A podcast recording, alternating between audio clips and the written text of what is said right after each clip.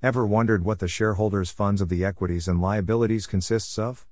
It also has a minute part in indicating the financial health of a company. Using the shareholders' equity row return on equity is calculated by dividing the net income by shareholders' equity to decide if the business is efficiently using its equity to generate profit. Equity and liabilities 1. Shareholders' fund 2.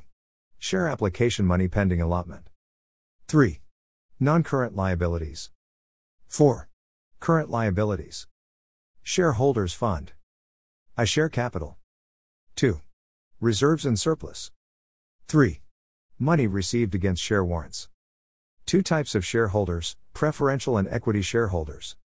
Both these shareholders have got a stake in a company's ownership. Equity shares are commonly issued more than preferential shares, that's why it's also called as common shares. There's a fixed dividend for preferred shareholders. It sounds safe, but most investors don't prefer it because when interest rates go up than the fixed dividend rate, the par value becomes low. And at the time of liquidation of the company, the preference shareholders are paid out before equity shareholders. So investors who seek fixed income with less risk prefer preference share. Whereas the payment of dividends is based on the profitability of the company. Share capital. It's a convenient way to raise money to expand and grow a business and equip more by issuing shares in the stock market. In simple terms, it's the amount of revenue from the sale of shares. The sources of share capital are listed below. 1. Authorized capital. It is the maximum amount of capital that a company can issue for subscription. It can be split up into numbers. It is stated under Capital Clause. 2. Issued capital. It's that part of authorized capital, which is issued till now. It can be less or equal to authorized capital, but more and equal to subscribed capital. 3. Subscribed capital. It is that part of issued capital which has been subscribed for the issued shares. I. Subscribed and fully paid up. When the company has called the nominal value of the shares and received the entire called up amount. 2. Subscribed and not fully paid up. 1. The company has called the full nominal value of the share but has not received the entire called up amount.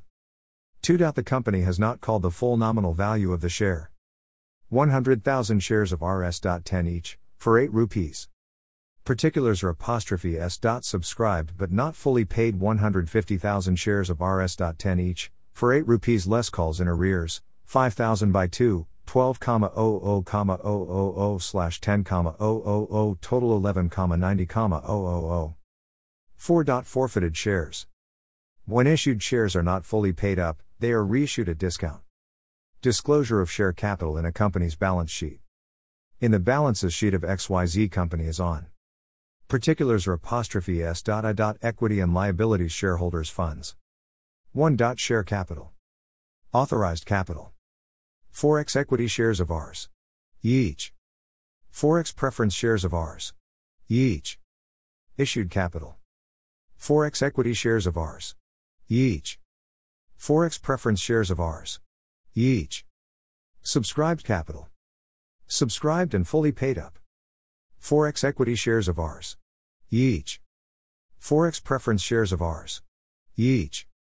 Subscribed and not fully paid up. 4x equity shares of ours. Each, ours. Ye called up. Less, calls in arrears.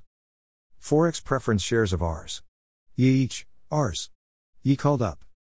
Less, calls in arrears. Add, forfeited shares amount to be shown in the balance sheet. General equation of how to calculate the equity. Assets equals liabilities plus shareholders' equity. Which means the capital.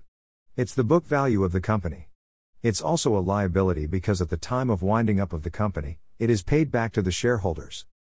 Equity is the degree of residual ownership, which means paying back the leftover after paying all the debts. It is a simple indicator of the company's financial health.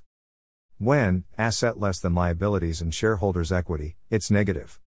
Asset greater than liabilities and shareholders' equity, it's positive. Shareholders' formula on equity. Shareholders' equity equals share capital plus retained earnings, treasury stock. Retained earning, it's the amount of earning left out after distributing the dividends. Treasury stock, it's the number of outstanding stocks which are bought back by the company in fear of acquisition by the competing organization. Movements in equity. Under the statement of changes in equity, the movement of shareholders' equity is observed. It's the reconciliation of the opening balance and closing balance of the accounting year. It depicts the gains and losses between two accounting periods. The difference between equity of the current year with its previous accounting year. These details are not available in financial statements. These details will be helpful for an investor to make decisions. Opening equity balance plus net profit during the period, dividends plus slash other changes equals closing balance of equity. You have to keep a check and revise the balance sheet as when the shares are issued, it will definitely have an impact on the balance sheet. When the entity issues the shares, the shareholders' equity increases.